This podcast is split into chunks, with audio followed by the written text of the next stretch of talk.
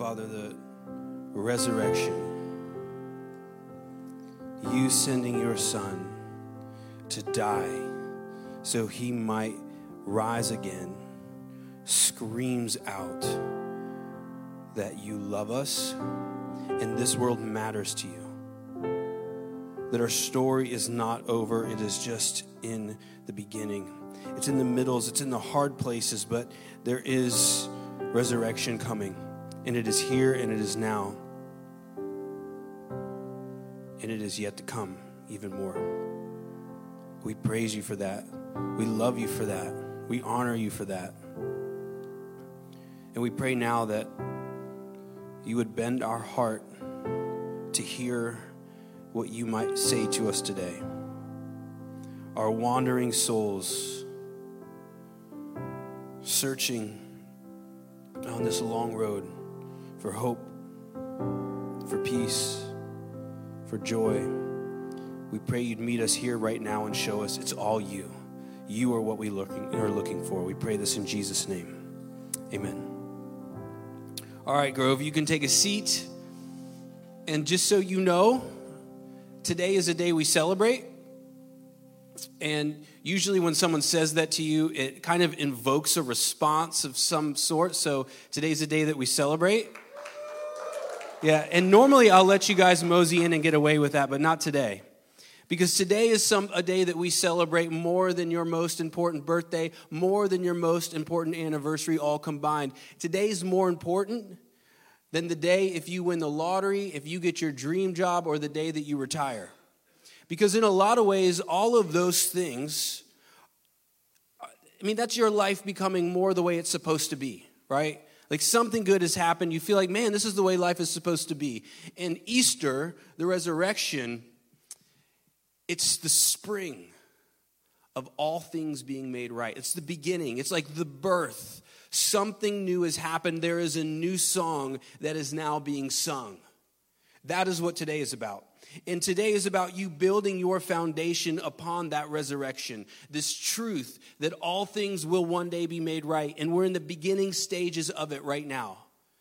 That's the foundation you build your life upon. Because today, Easter, is the day when the knife of love is thrust into the into death's heart and it's done away with. Today is the day that you rise up and step outside of your tomb, and you are celebrating this today. And you look into that tomb and you see how all sorrow, pain, loss that you have walked through, it's sealed shut in that tomb.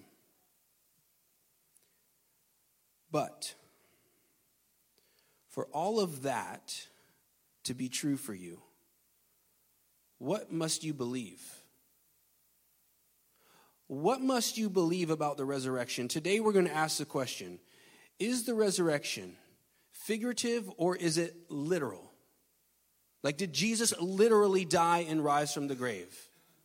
We're going to ask that question. And and then we're going to ask, hey, is there proof? Like, if we say, okay, if it's literal, is there proof that there is an actual literal resurrection from the dead? And today we're going to investigate that proof. And I want to tell you this if you are here looking for two plus two equals four kind of proof in the resurrection, you will not get it.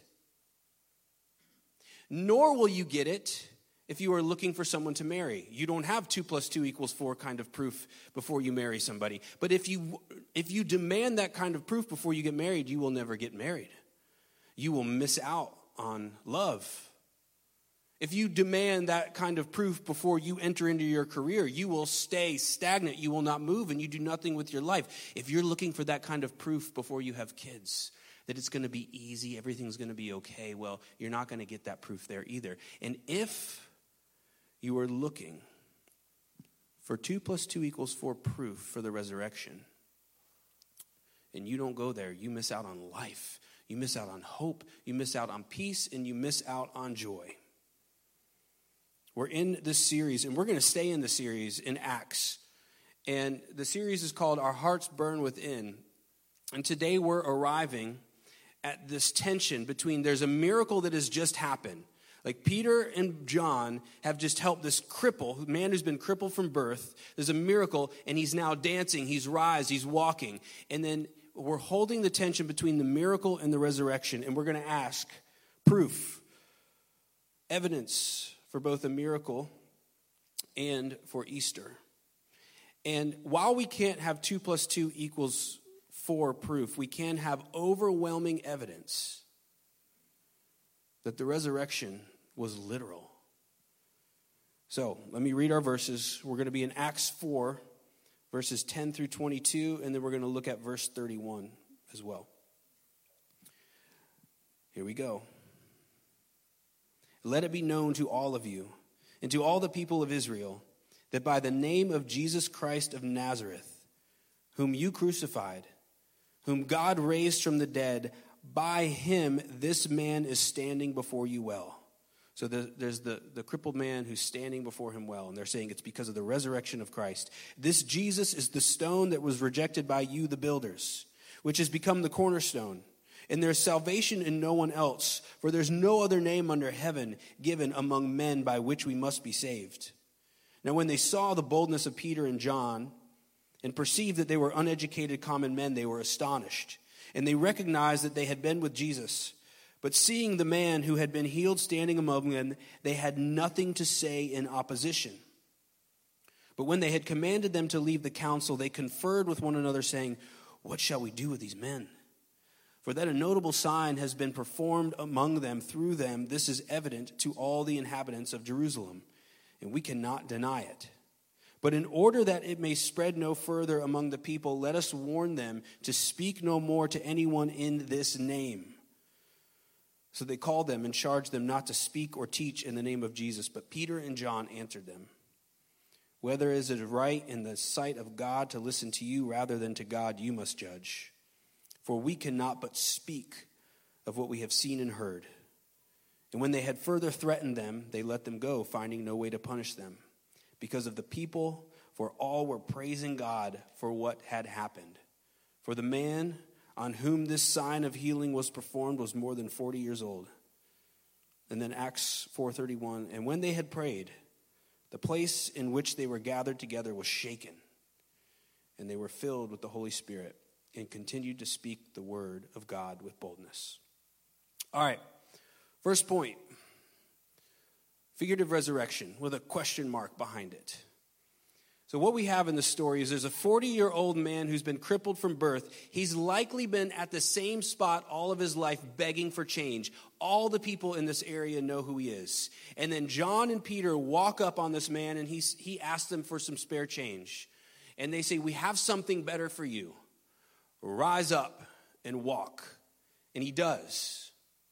And news about this miracle starts spreading throughout all the land. So a grand group of people come. This crowd gathers to hear what's happened. And Peter says, Here, don't, he says, don't look at the miracle. Look at what the miracle is pointing to the resurrection. The resurrection is the source from which this man stands and walks. And so Peter gives the sermon and then he's arrested for it him and John, and likely this crippled man as well. They're thrown in this prison, and the next day they go to trial. And they meet before this group of people called the Sanhedrin, these very powerful, elite religious people. And they question them. These are the same people that had Christ crucified. Peter knows it, John knows it, and they're standing before them. And Peter, with even more boldness, speaks of the resurrection. And it throws this, this uh, group of people back who are very powerful. And they continue to threaten them, but they say, okay, fine. If you're, if there's a miracle that's been done, listen, we see that. We're just going to tell you this stop talking about Jesus and the resurrection. Peter says, There's nothing else I'm going to talk about. This is why I'm here. I am now the mouthpiece of the resurrection. I have nothing else to tell you but the resurrection. And they, this, this is the beginning of their plot to kill Peter, and eventually they will. But Peter does not care. It's his life purpose, it's why he's here. Now, here is the question we have to ask Why is this group of men so angry at Peter that they're trying to figure out how to kill this man? There's a lot of reasons. Today we're focusing on the resurrection, and here's why. It, within this uh, Sanhedrin group of powerful elite, there's another group within them called the Sadducees. And the Sadducees do not believe in any type of resurrection at all. Not just about Jesus, but all of us. The Sadducees would say there is nothing after death. There is no afterlife. You die and you are brought down into the dirt and you're done. It's over. Life does not go on. That's it. Black forever. You see nothing. That's what they believe. And they believe that there are no miracles anymore, so they, they kind of, or, or at all. And so they pull the miracles out of the Bible as just kind of figurative stories. And they turn the Bible into a book about morality. Does that sound familiar? This is very common today. You know, we think that, oh, that was back then. We've graduated from a lot of this religious stuff. Actually, if you look, it's just cycles and repeat over and over and over again. And you see this, uh, Thomas Jefferson. Thomas Jefferson was a deist, which means he believed that there was a God, but the God was impersonal, like an impersonal force. And we can't know this God, and this God has no concern with us at all. And Thomas Jefferson rewrote the Bible, and he took all the miracles out, and he just left it as a book of morals.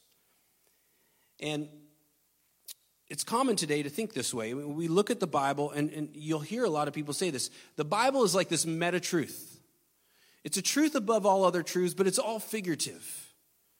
And it's figurative like this the cross, well, you have a figurative cross in your life, and you got to face it.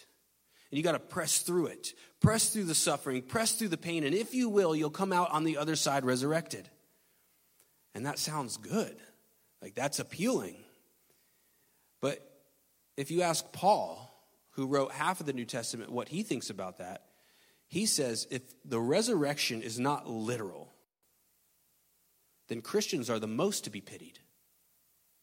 The most. Now, why does he say that? Well, first, he says that if the resurrection isn't true, then sins aren't forgiven. So for Paul, the cross requires a resurrection. And I'm going to make a bet that none of us have felt the full weight of our sin. Like we kind of brush it off. It's too painful. I think if we really felt the full weight of all that we have done wrong, our propensity to mess everything up, the weight that we would feel, it'd give us a heart attack, it'd drive us mad, and it would not be a good thing for us. But for the Christian, if the resurrection is literally true, then that means we can stare our sin in the face knowing that we've been forgiven. It doesn't faze us as much anymore because we know there's a way out. So that's the first thing. If, if the resurrection is not literal, Paul says, well, then our sins aren't forgiven. Second, he says that all this suffering that Christians are going through, I mean, you understand this about Christianity, like the mark of a Christian is love. And even love of our enemies. So when, when we see someone, we are willing to sacrifice and suffer for them uh, this, for the sake of love. And Paul says, it's wasted suffering if the resurrection is not true. And then the last thing he says, if the resurrection is not literal, is that we just turn to fertilizer in the end. So, what's the point of it all? Like, you, you do this thing with figurative, like, well, I figuratively love you.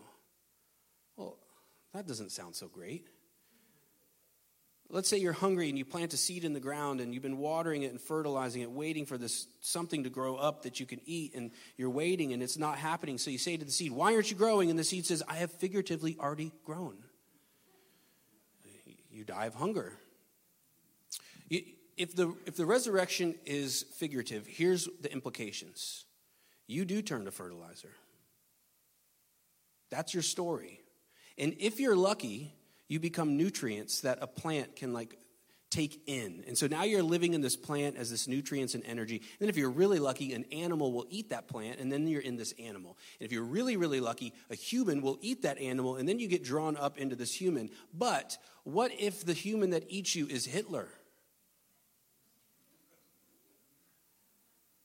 You know what that means? It means you have now provided the energy that contributed to the Holocaust. Now, you can live that way if you want. But your soul right now is screaming at you to listen to that man and what he has next to say to you. Not because your soul is trying to trick you to hope, but your soul is like a compass that's searching out the truth of the resurrection. That's what is there for you. Listen to your soul, let it guide you. So let's move on to a literal resurrection. Make it, I mean, what I want to do now is I want to make a case for both miracles and for the resurrection. So we're going to look at miracles first. Let me say this about miracles they are not a contradiction to nature, they are a contradiction to what we know about nature. They are signs pointing to something greater beyond themselves. Every miracle is pointing to something greater. They are clues that there is something more to this life than what meets the eye. You think about it like this say there's a giant fish tank with this grand ecosystem within it. But the fish tank has been abandoned. It's still plugged in, but it's abandoned in this warehouse. All of a sudden, there's no more food being put into this fish tank. A long time goes by, and the fish have forgotten the memory of food dropping in. And, and then these fish grow so hungry that they begin committing these monstrosities that these fish never knew they were capable of. Death is reigning now, chaos is in this ecosystem. But then one day, it's like the sky opens up, and this hand drops like this bread of life down into this ecosystem. It's flakes of food. And the fish say, It's a miracle. Now, we know it's not a miracle. We know that simply someone has found this fish tank and they have graciously fed this fish. And now that that's happened, life is flourishing. Death is no more. Life is becoming more as it's meant to be. A miracle is when God opens up our ecosystem and puts his hand in. He brings order to the chaos. Miracles are doing something, they're signs. They're pointing to something greater. They're pointing to the one whose hand dipped into the ecosystem. They're pointing back to creation and they're pointing forward to when all things will one day be made right. And so I want to look first, I want to look at creation right now. And I just want to look at the fine tuning of our universe that allows us to exist here right now. And before I do that, let me say something about the Big Bang. This Big Bang Theory Long ago, when the Big Bang Theory was first about, the atheist scientists said, oh no, this is proof that the Christians are right. And somehow along the way, the narrative has changed into the Big Bang Theory is proof that the Christians are wrong. And I don't know how that has happened. But I think, well, I think if you're a Christian, you should try to take that back. But, anyways, miracles. They're fingerprints of pointing to God, God's fine tuning. So I'm going to give you six fine tunings of the universe as proof that this is the greater miracle that every miracle is pointing to. So, first, if our earth were any larger, the gravity would be too great, and methane and ammonia would be too close to the surface of the earth and we would die. If our earth were smaller, the gravity would be less and then water vapor would escape our atmosphere. Well, then we don't have water. That's a bad thing, so then we die. Second, if the earth rotated any slower, it would get too hot and too cold, and then we couldn't survive here. We would die. If it rotated faster, the, the wind would be too great, and so we would die in that case. And also, there is a planet, Jupiter, that is our hero. Without Jupiter, comets would be constantly like exploding into Earth. So Jupiter just keeps saving us from these comets, like absorbing them, pushing them away from our atmosphere. Fourth, it said that while the explosion of all things came into existence, there was uh, a planet of some sort or something large hit the earth, and it, it formed the size of the earth and also helped form the moon. But another thing that it did is it cleared out our atmosphere which allowed the sun to be able to shine down upon us and give us the life that we have. Without that happening, life would not exist. And while we're talking about the moon, this is just God showing off, like, hey, I do beautiful things too.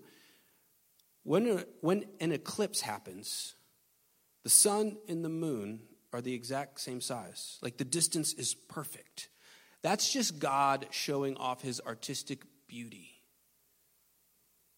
Sixth, when all things came into existence, there was an explosion. If the explosion was faster then matter would be too separated and we could not exist. If the explosion was slower, then all matter would be clumped up too close together and we could not exist. In other words, God has really done a lot of work to make sure we're able to survive here. In fact, that was only six of the fine tunings. What, what, what is said is that there are like 1 in 10 to the 73rd power or something of fine tunings, which is 1 in 73 zeros of the amount of fine tunings in our universe that has to happen for us to exist. Like, here's how astrophysicist Hugh Ross describes it. He says, Here's the likelihood of us existing. Take all of North America and cover it with dimes. And then cover North America again with another layer and then another layer and another layer, and keep doing this until you reach the moon. But you're not done yet. You have to then take five, 1 billion other continents the size of North America and load those up with dimes that reach the moon. And then he says, take one of those dimes and mark it red. Throw it in the pile, blindfold a friend. The likelihood of them finding that dime is the likelihood of us existing. This is impossible. Every miracle is pointing back to the fine tuning of God at creation. Miracle, a miracle is essentially God winking at us, like, hey, I'm still here. I haven't forgotten about you. I see what life is like there. And I just want you to know I haven't forgotten you. I'm fighting for you. I'm here. And so it's looking backwards. And by the way, along with all of that, there's a Bible verse that says Christ is holding all things together. Meaning, like, he's holding this, all, all these fine tunings, he's holding it together right now. So, so miracles are looking backwards at creation, but they're also looking forwards to something greater. And this is our case for the resurrection. The resurrection is not only it's it's like God has come into the ecosystem himself, like God and man uh, awesome. Somehow, Jesus is God and man. And then he comes into our ecosystem, and then he enters into death, and then he pulls it inside out, reverses it all. That's what, that's what Easter is about. And what I want to do is I, wa- I want to make a case that this is making all things new. And here's how I want to make a case for the resurrection I'm going to do something strange. I'm going to say, let's pretend like the Bible isn't God's word though it is. Let's pretend like it's not. Let's pretend like it's just a historical document. Because this is what critical scholars do. You know what a critical scholar is? They are historians that study things. And there's critical scholars of the resurrection. And, and what they've done is they've they said, all right, we're going to look at the sources throughout history and, and see what we make of the resurrection. And here are six facts that virtually all critical scholars, now, a critical scholar, again, this is not a Christian, someone who is skeptical of Christianity, but they're historians. And here's what they say about the resurrection. First fact that they say Jesus was a real person who died. It's very important that we know that he died because some people say, well, he didn't actually die. We just thought that he died, and uh, that's why we think he rose. Well, here's what the critical scholars, now these aren't Christians, here's what they say the problem with that is. When Jesus is on the cross, there's a spear that is thrust into his side. And when it goes into his side, blood and water come out. The reason water comes out is because the, when you die, there's like a sack of watery fluid that builds up like around your lungs. And so the water's coming out to show this man really has died. All critical scholars say he died. Second fact all critical scholars say. The disciples truly believed that they saw him risen from the dead. But not just the disciples, 500 other eyewitnesses believe it to be true. Now, people will say they just imagined it. It can't be real. They just imagined it. The critical scholars say, well, no, because throughout history, there has never been a time where there were mass hallucinations in multiple different times in multiple different places, all having the same hallucination. It's never happened. So critical scholars say, well, no, I, I don't think we can say that. Okay, third fact, critical scholars will say. The disciples were martyred because they claimed Jesus rose from the dead. Like they stood behind it. Like, this man has risen, and I will not deny it, even if you threaten me with death. Some people say, well, the disciples just made this up. The critical scholars come along. Again, remember, critical scholars are not Christians, they're historians. They come along and they say, well, the thing is,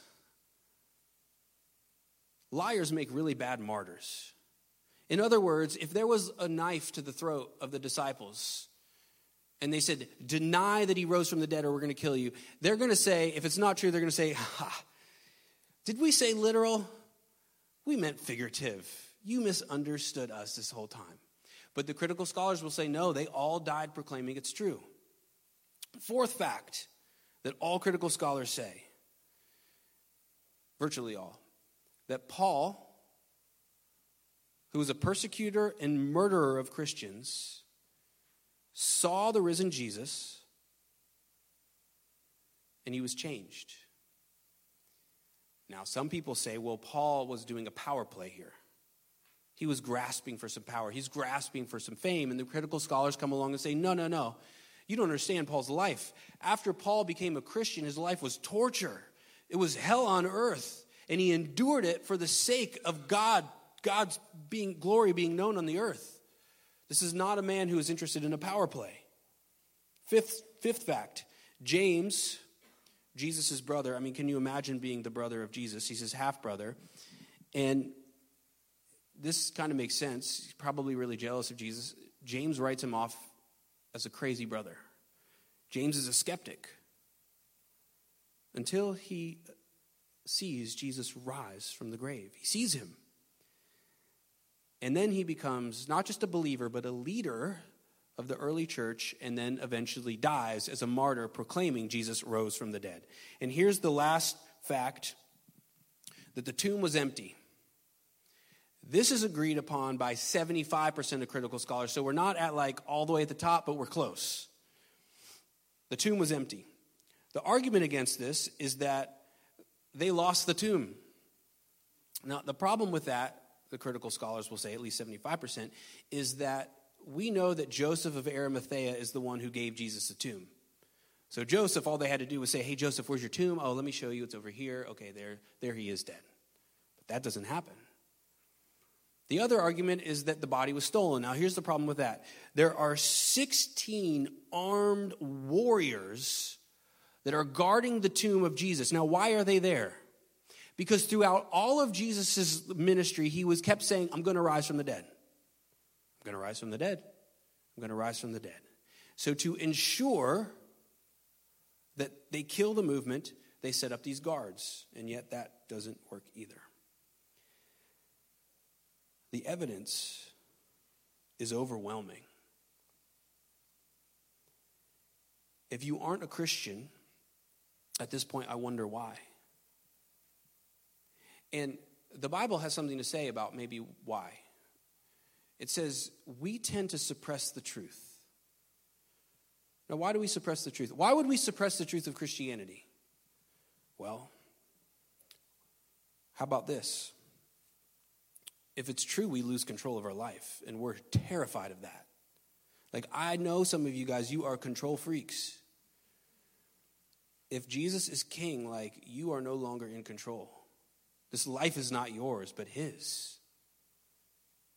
The Bible says that's actually good news. Or you're worried that you're going to have to give something up that you love, that you're holding onto. And the likelihood is, yes, you will have something to give up. If Christianity is true, you're going to lose some things, but you're gain, going to gain a whole lot more. Or you, you're going to lose yourself if Christianity is true. And you will the message of Christianity, like a faith, is die to yourself, but then you come alive in Christ.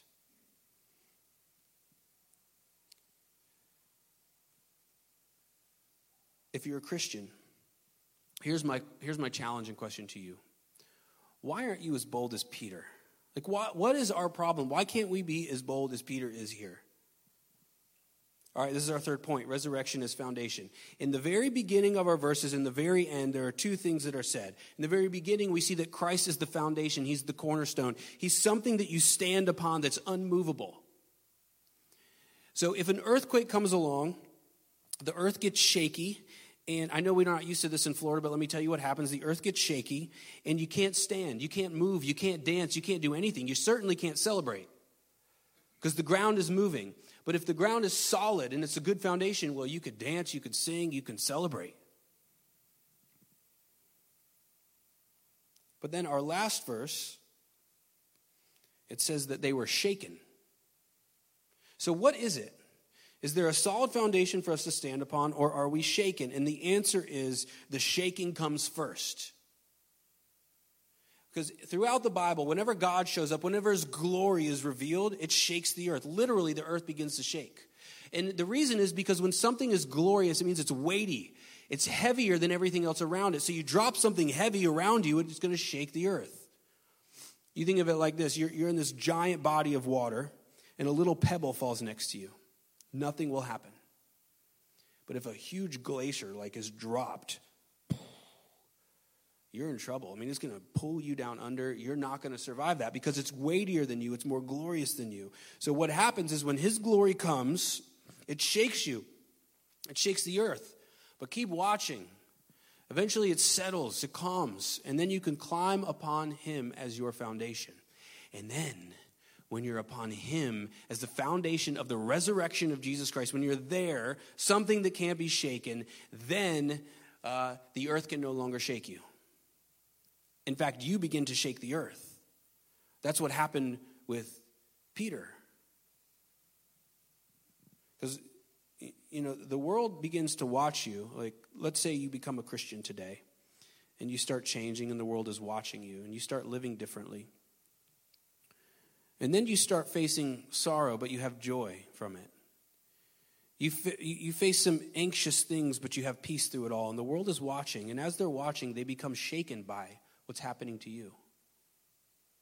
This is what happens with Peter. Like, Peter fears neither death nor loss. Why? Like, why is Peter so courageous in the face of death? Because he knows the worst that can happen to him is death, and it's going to bring out the best for him paradise. He understands the equation of Christianity. That, like, it's somehow because the resurrection is true, the cross and the resurrection, it's through sorrow you get to joy, through anxiety you get to peace, through fear that you get to courage. And he understands that there is not one hair that is upon his head that will be removed unless it is the will of God. And that is a good place to be because Peter understands that he has a God who is willing to come and to die and to bleed for him and to suffer for him and to go down into death and then rise up out of it. And if all that is true, then it means Peter matters a lot to God. And this is a God who has power over death. So he has nothing to fear. And so I ask us, why are we so scared? Why aren't we free? I mean, as free as Peter. Why? I mean, you've got to be asking yourself right now, if you're a Christian, why do my circumstances control me so much? Are you scared of being alone? Are you scared of not having love? Are you scared that you have no control over your finances? Are you scared you're not going to be successful? Are you scared something's going to happen to your children?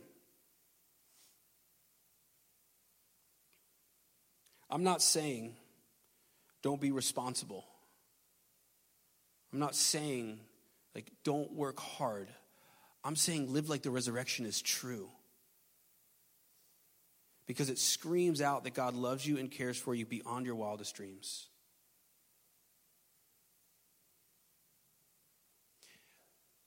Let the resurrection loose in your life, and you will be never shaken by the world, but you will shake it. You know, when Jesus died, the earth literally shook. What happened? I suppose what happened is he is this foundation, he's this cornerstone. He's the thing that life is built on. And when he's on the cross, you know what he's doing? He's holding on to all of our sins. Like he's carrying the weight, the full weight of all sin. And when he's doing this, the wrath and justice of God is being thrust down upon him. And he breaks.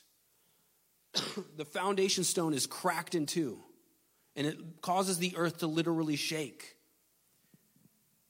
Three days later, there's another earthquake. The stone rolls back, the tomb is open because Jesus has cracked open death. And when he does that, he's restored back as the cornerstone. He's this foundation stone again that's put back together. The resurrection is true. It means you have something to stand upon. It means that you have something to dance upon. It means you have hope. It means you have joy. It means you have peace, and it cannot be taken from you because it's a foundation stone that will never be broken again. Because he was broken so you aren't broken. And he's put back together so you can be put back together. And now you dance and you celebrate upon him now and forever for the rest of your life on into eternity. And let me tell you something about eternity each chapter becomes better than the last. And somehow all hurt, death, pain, and loss are gone. Like they are sewed in shut into the grave and it is sealed. And you think it's too good to be true. But the resurrection is the kernel for it all. The resurrection seals it as true. And I just proved to you the resurrection is true. So live like it is. And that means today you celebrate. You take out the mimosas if that's not going to get you into trouble. You, you eat the best of foods. You're celebrating more than anything else that there is to celebrate. You go all out today because life it beats death in Christ. Let's pray. Father, we thank you that you have put an end to death that death is now dead in the death and resurrection of Christ. We pray, God, we ask that all of our doubts that swirl in our mind and in our heart, that you would just calm them, blow them away like with the wind, like clouds in the wind. Let the sky open up so we might see the beauty and truth of the resurrection right now. Don't let us go. Keep us with you and help us to now stand upon this beautiful foundation of life forevermore. God, we pray all this in Jesus' name. Amen. Thank you for listening to the Grove Church Message Podcast. Like us on your favorite podcast provider Follow our social media at Grove Church PSL and check out our website, thegrovechurch.co.